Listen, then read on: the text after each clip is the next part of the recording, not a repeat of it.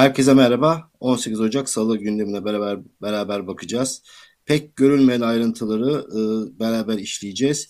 Bugün e, programımıza e, yine geçen hafta olduğu gibi bir acı haberle başlayacağız. Acı haberle ilgili ayrıntılarla başlayacağız.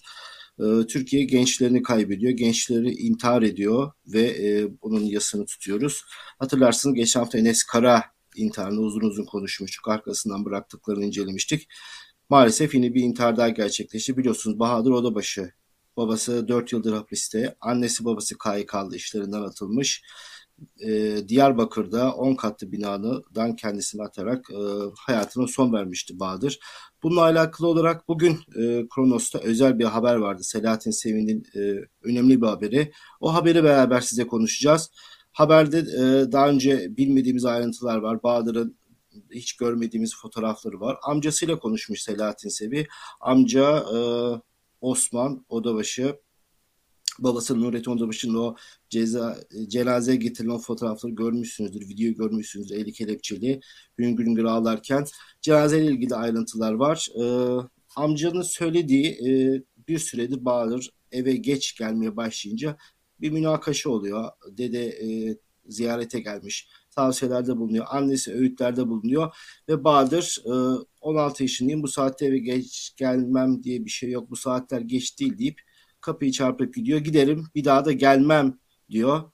Beni tekim öyle oluyor gidiyor bir daha da dönmüyor Bahadır. Ee, amcasının anlattıkları var. O babanın hapiste olmasının yaşattığı zorlukları anlatmış amca onu pek kaldıramadığını, çok zor bir süreç olduğunu, hele hele büyüme çağında bir çocuğun işte e, şu an ekranda geldi bir damlanın dahi dalı etkileyeceğini düşünerek çocuğun üzerinde genç Bahadır üzerinde çok büyük etkileri olduğunu, e, ailece olarak yeni arkadaşlarıyla tanıştığında annesi babası sorulduğunda büyük sıkıntılar yaşadığını amcasına söylemiş. Amcası neşeli dolu bizle beraberken çok neşeli bir çocuktu. Kendi başına kaldığı zaman sakin bir çocuk olarak tanımlıyor.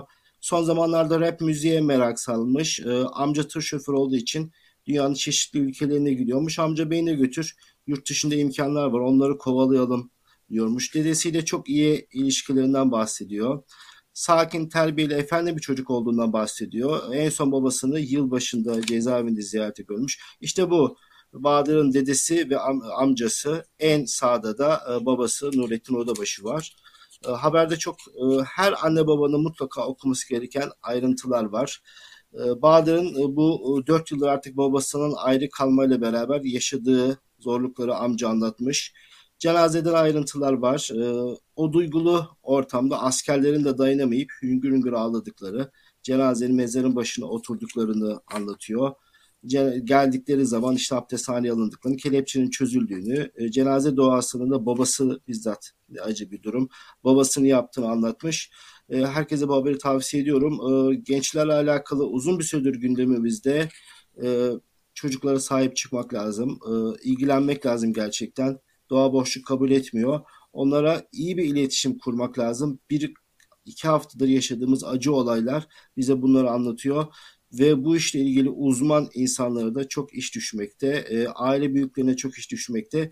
Çocuklara höt yapmakla e, çok yaşlı olmayan sınırlar koymak bir yerde ters yapıyor. Bir de bu haberler maalesef e, çok kötü etkisi de var. Onu da konuşmamız lazım.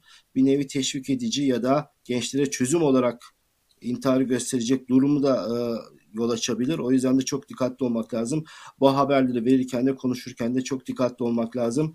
E, haber e, dizi yarın da devam edecek. Yarın da ailenin siyasilerden gelen telefonlara cevap vermemesiyle ilgili ayrıntılar var. Selahattin Sevin'in bu önemli haberini e, takip etmenizi e, tavsiye ediyorum. Amca biz canımızı kaybettik. Diğer gençler e, kurtulsun diyerek de duygularını dile getirmiş. Böyle. E, buradan başka benzer bir habere geçeceğiz. Burada da günlükler var. Bunda da Sevinç Özarslan'ın bu süreçte önemli bir haber kaynağı olan, çok başarılı işler yapan Sevinç Özarslan'ın Bolt'taki bir haberi vardı. Elif Rana, 11 yaşında bir genç kızımızdan bahsedeceğiz. O günlüğünü tutmuş. Gözünün önünde annesinin tutuklandığı sahneye tanıklık etmiş. Nerede? Cezaevindeki babalarını ziyaret ettikleri yerde Burdure tipinde geçtiğimiz Kasım ayında babalarını ziyarete gidiyorlar. Üç kardeşler. Anne bu sefer Elif Rana'yı yanına alarak ziyarete gidiyor. İlk grubu kaçırıyorlar. Daha sonra bekliyorlar. O sırada arkadaşlarıyla oynuyor. Düşün arkadaşları var. Ce cezaevine gide gele e, cezaevinde ziyaret arkadaşları oluyor. Nasıl? Cezaevinde çocukların cezaevinde arkadaşları var. Onun da babalarıyla, anneleriyle görüşmeyi bekleyen arkadaşları vardı. Bu esnada annesinin yanında tanımadığı iki kişi var. Bir de dedesiyle beraber gitmişler. Ne oluyor, ne bitiyor derken durum öğreniliyor ki anne de e, aranıyor e, ve ifade için emniyete götürülecek. Bu esnada görüşmeyi yapıyorlar. Anne babaya durumu anlatıyor. Daha sonra emniyet ifadeye gidiyorlar. O polis ışıkların arasında annesinin alıp götürülüşüne tanıklık ediyor. E, şimdi arkadaşlarımız haberde günlüğünde e, ki sayfaları da ekrana verebilirsek çok da güzel çizmiş. Çok güzel bir Türkçeyle. Ben hayran kaldım. Ama tabii insanın içini parçalayan ifadeler. Çok güzel Türkçeyle, çok güzel resimlerle anlatmış ama her cümle bir kurşun gibi. Diyor ki e, ben böyle hissediyorum. Tek başıma karanlık ve sonsuz bir yolda yürüyormuşum gibi. Şu an e, ekrana gelen fotoğrafın sözünü okudum. Her tarafını karanlık çizmiş. Kendisi tek başına karanlık, sonsuz bir yolda yürüyorum gibi hissediyorum diyor. Ayrılırken annesine sarılmış. Annesi hüngür hüngür ağlamış. O diyor ki ben ağlamamak için kendimi tuttum. Ben ağlamadım ama annem ağladı. Ondan sonra o bütün yaşadıklarını sayfalara dökmüş. Ee, beni de e, çok etkileyen bir haber oldu. 11 yaşında bir kızın yaşadıklarını, o yaşattırılanları, yaşadıkları değil de onlara yaşattırılan, düşünebiliyor musunuz? Baba zaten cezaevinde, babasızlık. Anneyi de cezaevi ziyaretinde kaybediyor. O bütün polisini alıp götürülmesine tanıklık ediyor ve bunları günlüğüne yazmış. Hemen benim aklıma Anne Frank'ın birebir e, örtüşmesi bir. Onun da günlüklerine yazdığı duygular aklıma geldi bu yaşlarda bu çocuklara bu günlükleri tutturanları Allah kahretsin diyelim. Tarihe tanıklık ediliyor. Bu yazılanlar çok değerli. Bu satır aralarını çok iyi okumak lazım. Diğer anne babalar da benzer durumda ya da benzer e, ailelere arkadaşlık eden insanların bu bunları okumasını e, tavsiye ediyorum. Çocukların neler düşündüğünü biz zannediyoruz ki bazen hiç e, bu olayla ilgili değiller, hiç bu olayla ilgilenmiyorlar ama içlerinde birer fırtına yaşanıyor. Neler ne yaşadığını bazen hiç göremiyoruz. İşte e, günlükten ekrana geldi. TR24 e, sayfasında da var. Oradan da bakabilirsiniz. Elif Rana'nın 11 yaşındaki Elif Rana'nın babasını cezaevinde ziyaret ederken annesini alıp götürdükleri ana tanıklık ettiği e, günlüğünde pasajlar var. Okumanızı tavsiye ediyorum. Siyasete geçiyoruz. Bu iki dramatik haberden sonra Erdoğan Arnavutluk'taydı. E, Laç şehrinde TOKİ deprem konutları yaptı. 2019 yılında yaşanan depremle alakalı 522 e, konut yapılmıştı. Öncesinde Anadolu Ajansı bir sürü reklam e, haberleri yapmıştı. Oradaki insanlarla konuşmuş. Böyle evler Tiran'da bile yok. E, Erdoğan'a müteşekkiriz diyerek yaşasın Erdoğan, Aslan Erdoğan haberleri yapmıştı. E, bir Ankara mahallesi gibi bir şey yapmışlar. E, dışarıdan bakıldığında Arnavutluk standartlarında gayet güzel bir toplu konut yapılmış bir halifeye yakışır şekilde. Erdoğan e, başbakanla muhatap oldu. Edi Rama'yla Cumhurbaşkanı e, Arnavutluk'ta İskender Bey'in efsane kurucusu. Onun alma törenleri olduğu için Cumhurbaşkanı müsait değilmiş. Başbakanla Cumhurbaşkanı arasında bir siyasi ihtilaf varmış. Sosyal medyada bununla ilgili haberler çıkmıştı. Erdoğan Başbakan'la görüştü.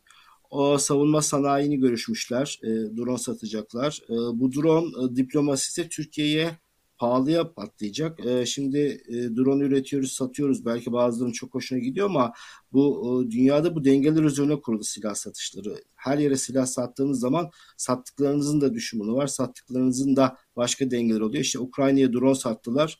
Ruslar e, çok ciddi tepki gösterdi. Türk basınında çok fazla yer almıyor ama ee, Rus Dışişleri açıklamalarında bu drone satışla alakalı Türkiye çok ciddi tehditler var. Ee, Etiyopya'ya sattılar. Büyükelçilik taşımak zorunda kaldı. Şimdi Arnavutluğa satılıyor. Balkanlara silah satışına başladı. Bu arada biz e, habere girdiğimizde Erdoğan'ın Ankara'da misafiri vardı. Sırbistan Cumhurbaşkanı Erdoğan'ın konuğu. Erdoğan gazetecilere e, açıklamalarda bulundu. E, kur korumalı mevduat hesabına vatandaşların teveccühünden çok mutlu olduğunu söyledi. Bu kocaman bir yalan. Çünkü ekonomist uzmanları belgelerle BDDK verileriyle Merkez Bankası verileri gösteriyorlar ki bir kere kimse dövizden geriye dönmemiş. bu kur korumalı mevduata geçenler elinde zaten lira olanlar. Onlar da ne yapıyorlar? Lira olarak duran paralarını belki de hiç e, faiz ya da bir vadeye bağlamayacakları paraları vadeye bağlayarak olur da e, faizden zarar eder, döviz daha fazla artarsa diye bu imkandan yararlanıyorlar. Yoksa hiç kimse dövizinden vazgeçmiş değil. Şu ana kadar yaklaşık 10 milyar dolar civarında bunlar TL karşılığı bu mevduat fonuna geç bu mevduat şeyden imkandan faydalanıyorlar ama dövizini bozdurup da e, geçen yok ki döviz hesapları 20 Aralık'tan itibaren arttı azalmadı. O yüzden Erdoğan doğruyu konuşmuyor. Erdoğan ekonomiyle alakalı enflasyon düşecek dedi. O kendi üslubuyla düşüyor, düşecek e, dedi. 2022 yılı bizim parlak Erdoğan'ın kafasında biraz yol haritası bu şekilde e, olabilir. E, 2022'de işte yaz aylarında biraz daha ekonominin düzeldiği, e, enflasyonun düştüğü zaten kendileri açıklıyor. Orada bir yalancı bahar havasıyla 2023 seçimlerine girmek kafasında var. Ama tabii neticede TÜİK'in açıkladığı rakamlar ne olursa olsun insanlara mutfakta, markette alışveriş yaparken hissettikleri enflasyon önemli. Orada bir iyileşme sağlayabilecek mi? E, bu büyük merak konusu. Ekonomistler pek ihtimal vermiyorlar. Bugün çıkan haberlerde hiçbir şeye zam gelmese dahi Merkez Bankası ve hükümetin iddia ettiği gibi enflasyonda tek rakamlara düşmenin imkansız olduğunu söyledi. Erdoğan Ukrayna-Rusya arasındaki krize de girdi. Ee, Rusya'ya sert ifadelerde kullandı. Böyle bir yerin topraklarını işgal edeyim bu olmaz. Bu devirde bunlar olmaz dedi. Türkiye Suriye'de uzun süredir bazı toprakları işgal ediyor. Hatta oradaki zeytinleri getirip e, dünya pazarlarına ihraç ediyor Türkiye ama Rusya'yı sert eleştirdi. İşte Kırım'ı işgal ettiğinizde ne oldu? Kırım'a çöktüler dedi. Bunu da Putin'e söylüyorum zaten dedi. Ukrayna'nın güçlü uluslararası düş, e, arkadaşları var dedi. Yani Ukrayna arkasında NATO bloğu olduğunu, Rusya böyle bir şeye girdiği zaman bu bölgenin bu savaşı kaldıramayacağını e, söyledi. İlham Aliyev Ukrayna'daymış, onunla da görüşecekmiş. Erdoğan e, bu esnada e, doğal gazla alakalı sorular geldi. İşte Amerikalıların aramalardan çekildiğiyle alakalı aslında sorulara cevaplar e, herhangi bir gazeteci şeyi sormuş değil zaten e, senaryo oluşturulmuş. Erdoğan'ın vermek istediği mesajlar var. Erdoğan bu sefer İsrail ile ilgili mesaj verdi. Dedi ki e, Doğu Akdeniz'de işte gazın Türkiye üzerinden Avrupa pazarlarına çıkarılmasıyla alakalı Berat Bey zamanında İsraillerle e, anlaşmıştık. Yani İsrail öyle bir teklifte gelmişti. Bir yere gitmek üzereydi. Yani İsrail'le e, Berat ne zaman e, bakanlık yaptı? Enerji Bakanlığı 2015-2018. Sözde İsrail'le sert diyalogların, sert polemiklerin olduğu dönemde Netanyahu ile bir ona bu ona bağırdığı çağırdığı dönemde gazın Avrupa'ya sevkiyle alakalı belli bir yere kadar gelmişler ama olmamış. Tekrar olabilir dedi. İşte İsrail Cumhurbaşkanı ile İsrail Başbakanı ile mesajlaşmalarını, diyaloglarını anlattı. Biliyorsunuz İsrail Başbakanı'nın e, annesi vefat etmişti. Erdoğan taziye e, telefonu açmıştı. E, çok sık görüşüyorlar. E, İsrailli iki turistin Türkiye'de e, gözaltına alınması, casusluktan sonra Erdoğan'ın girişimiyle serbest kalması yine İsrail'de çok olumlu karşılanmıştı. Erdoğan ilginç bir şey söyledi. Biliyorsunuz İslam ülkeleri hahamlarını ağırladı külliye dedi. Burada konuşmuştuk. Biliyorsunuz hahamlar e, İslam ülkelerinde e, faaliyet gösteren Yahudi din adamları İstanbul'da toplanmışlar. E, bunların sarayı da ziyareti söz konusu olmuş. Bunlar demişler ki küçük bir temsil grubu olarak gelip sizi ziyaret edebiliriz. Külliyedeki e, görevliler demişler ki yok hayır biz hepinizi istiyoruz. Peki nasıl gelelim? Biz size uçak gönderiyoruz. O onlarca yüze yakın e, Yahudi din adamı sarayda hatırlarsınız Erdoğan içinde çok e, böyle abartılı dua da etmişlerdi. E, işte boyuna boy versin, e, seni yücelsin e, şeklinde ve kendi şeriatlarında sık yapılan bir devlet başkanları o şekilde onur edilmiş. Onu kendi ifadelerini söylüyorum. Bu görüntüler e, Erdoğan'ın işte İsrail ile aramızı düzeltiyoruz. Zaten hahamları da külliyede ağırladık e, diyerek siyasetse siyaset kavga etmeye gerek yok diyerek İsrail ile yakın zamanda e, oluşabilecek adımlarla alakalı Erdoğan bir ipucu verdi. Tabii biraz dünyada sıkışınca e, İsraillerle ve özellikle Amerika'daki Yahudi lobisiyle sıcak temaslar içine girmek istiyor. Erdoğan bir nefes almak istiyor.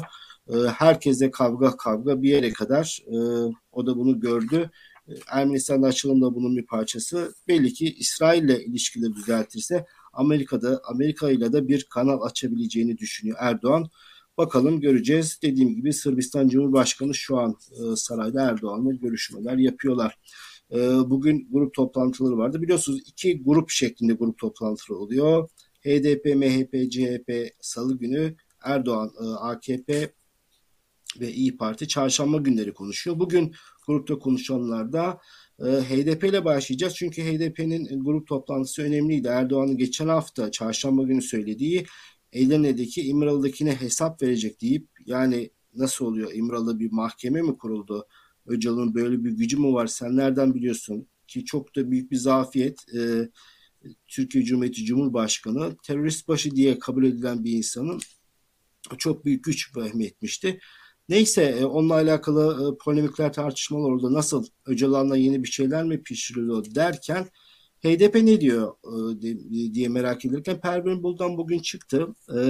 Açıkçası İmralı dedi. Yönünü İmralı'dan yana koydu. İmralı ile diyaloğa, diyaloğu destekleriz dedi.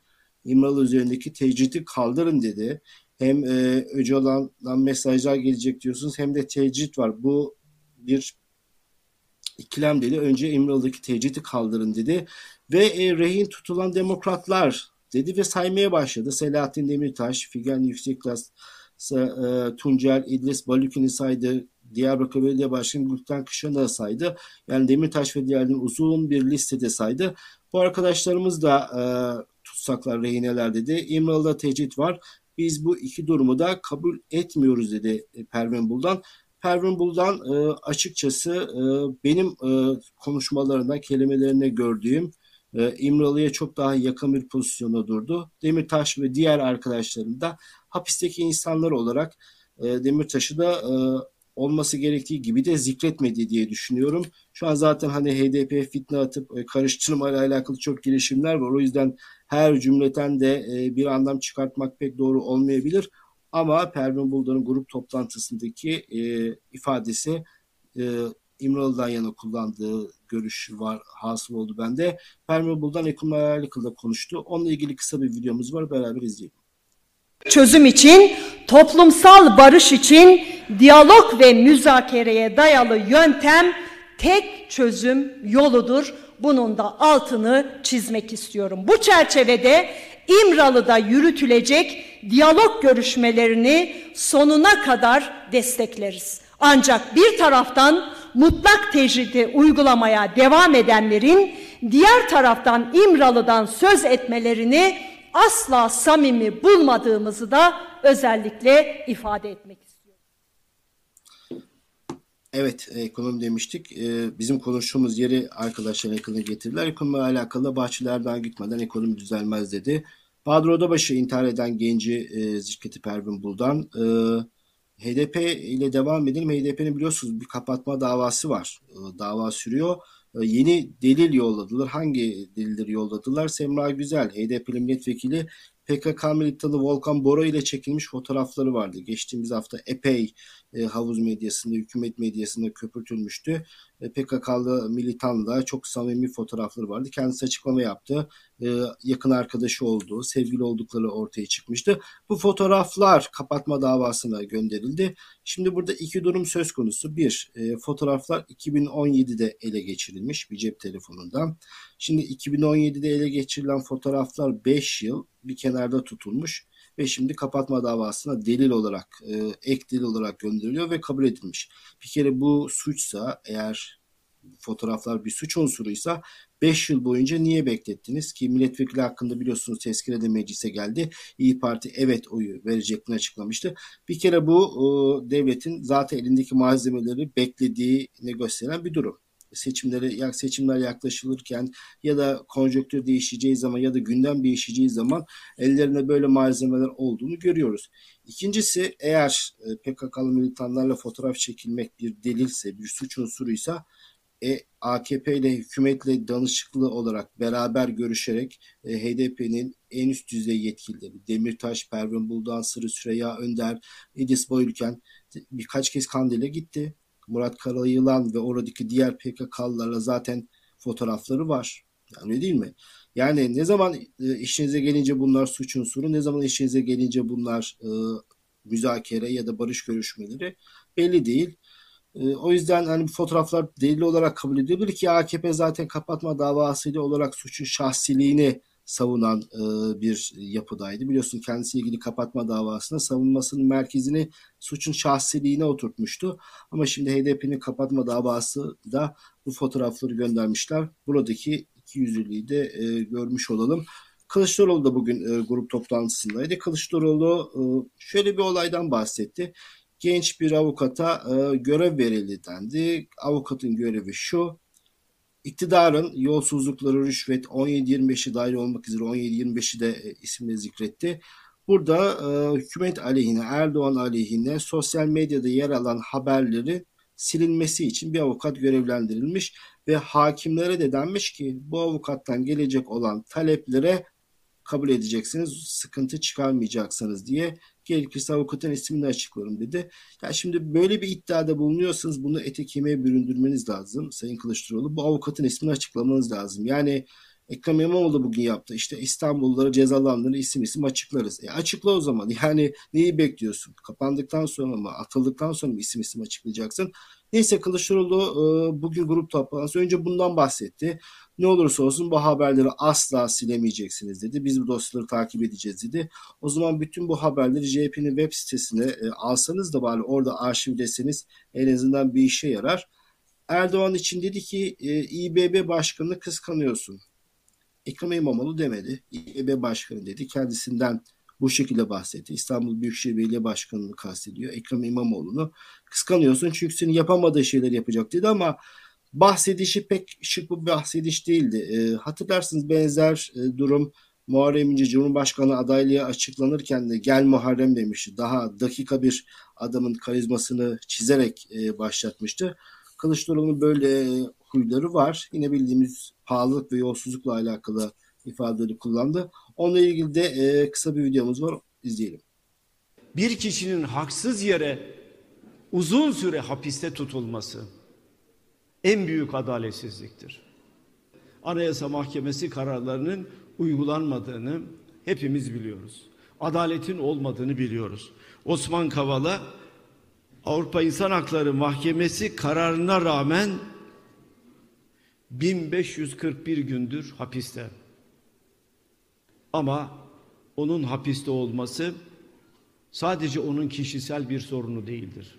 Bu Türkiye'nin en temel adalet sorunudur. Ve bu sorunu çözmekte inşallah bize yani Millet İttifakı'na nasip olacak.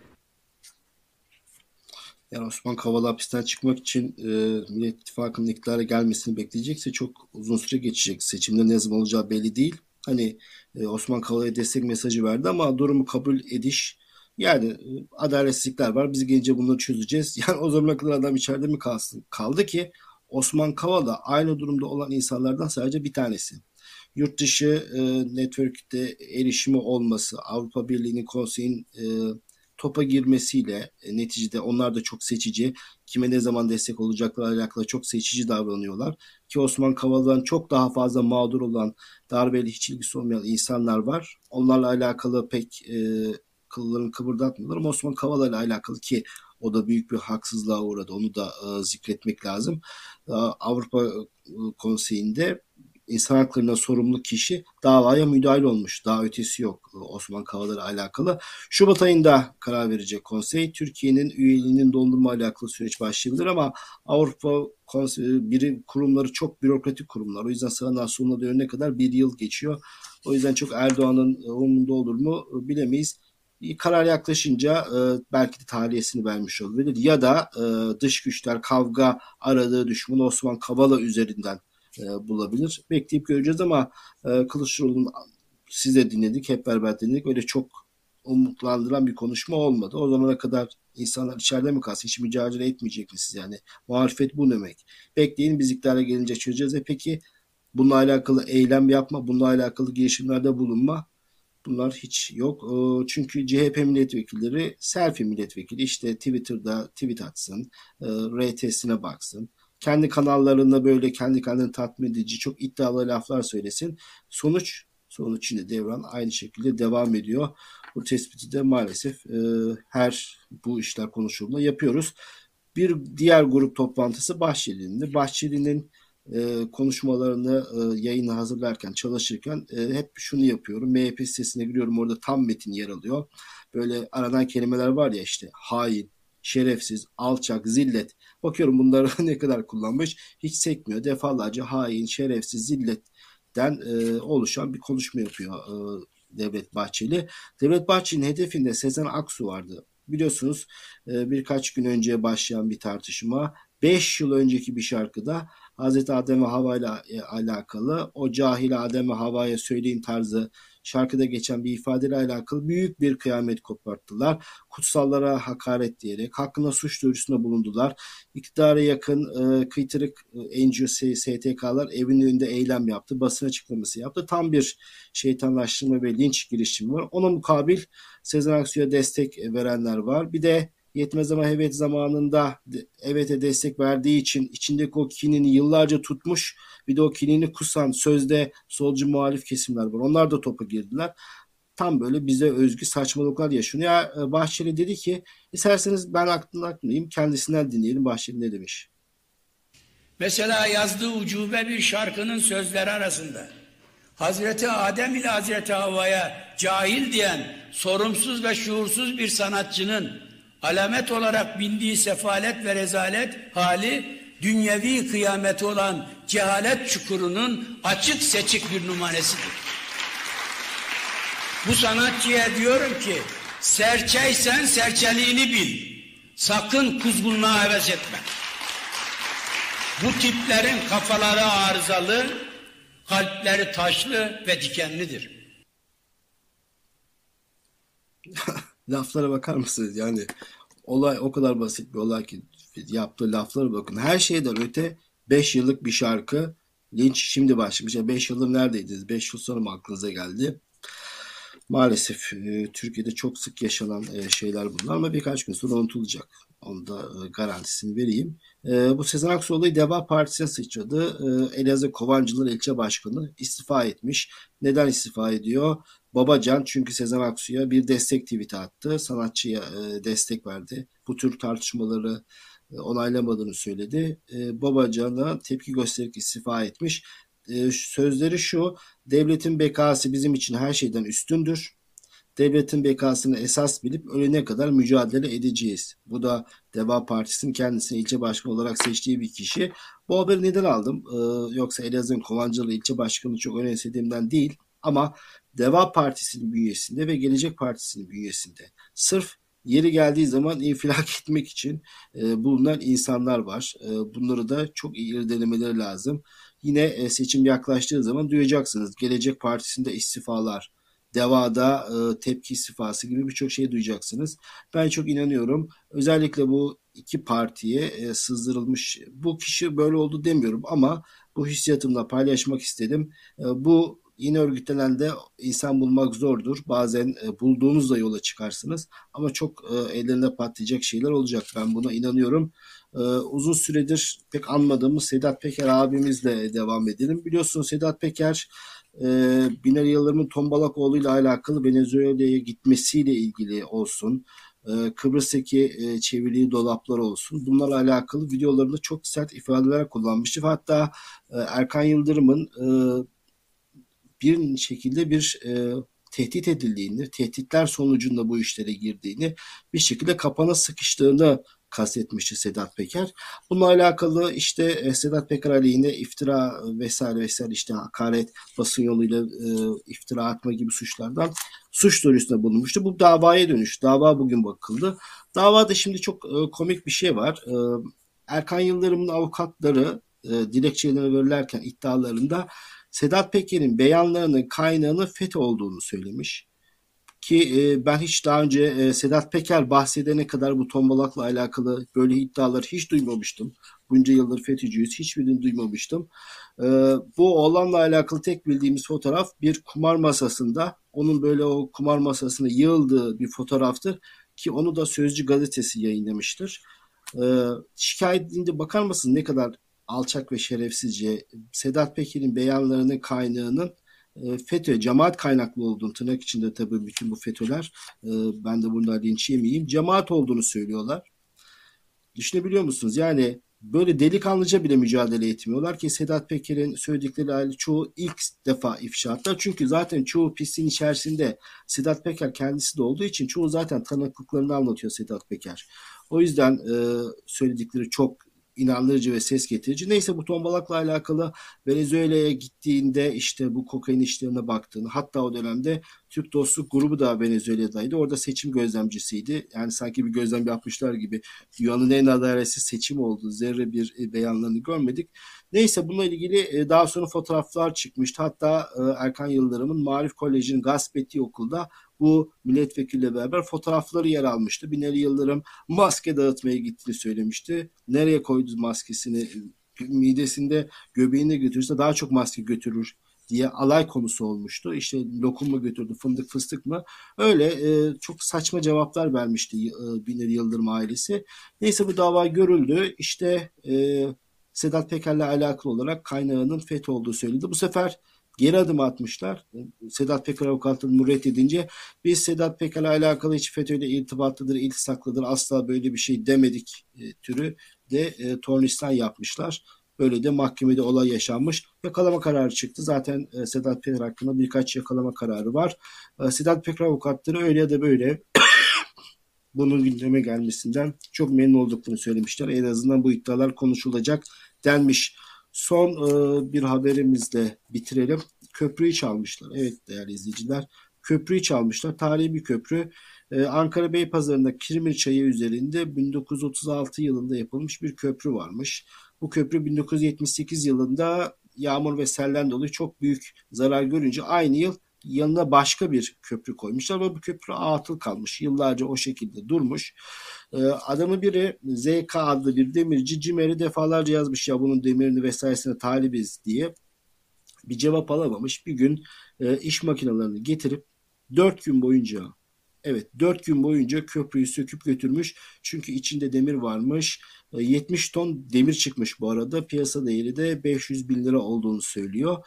4 gün boyunca bu köprüyü söküp parçalamış. Etrafta görenler de devlet köprüyü e, herhalde taşıyor ya da bir yere ihale verildi diyerek e, gelen geçen seyretmişler.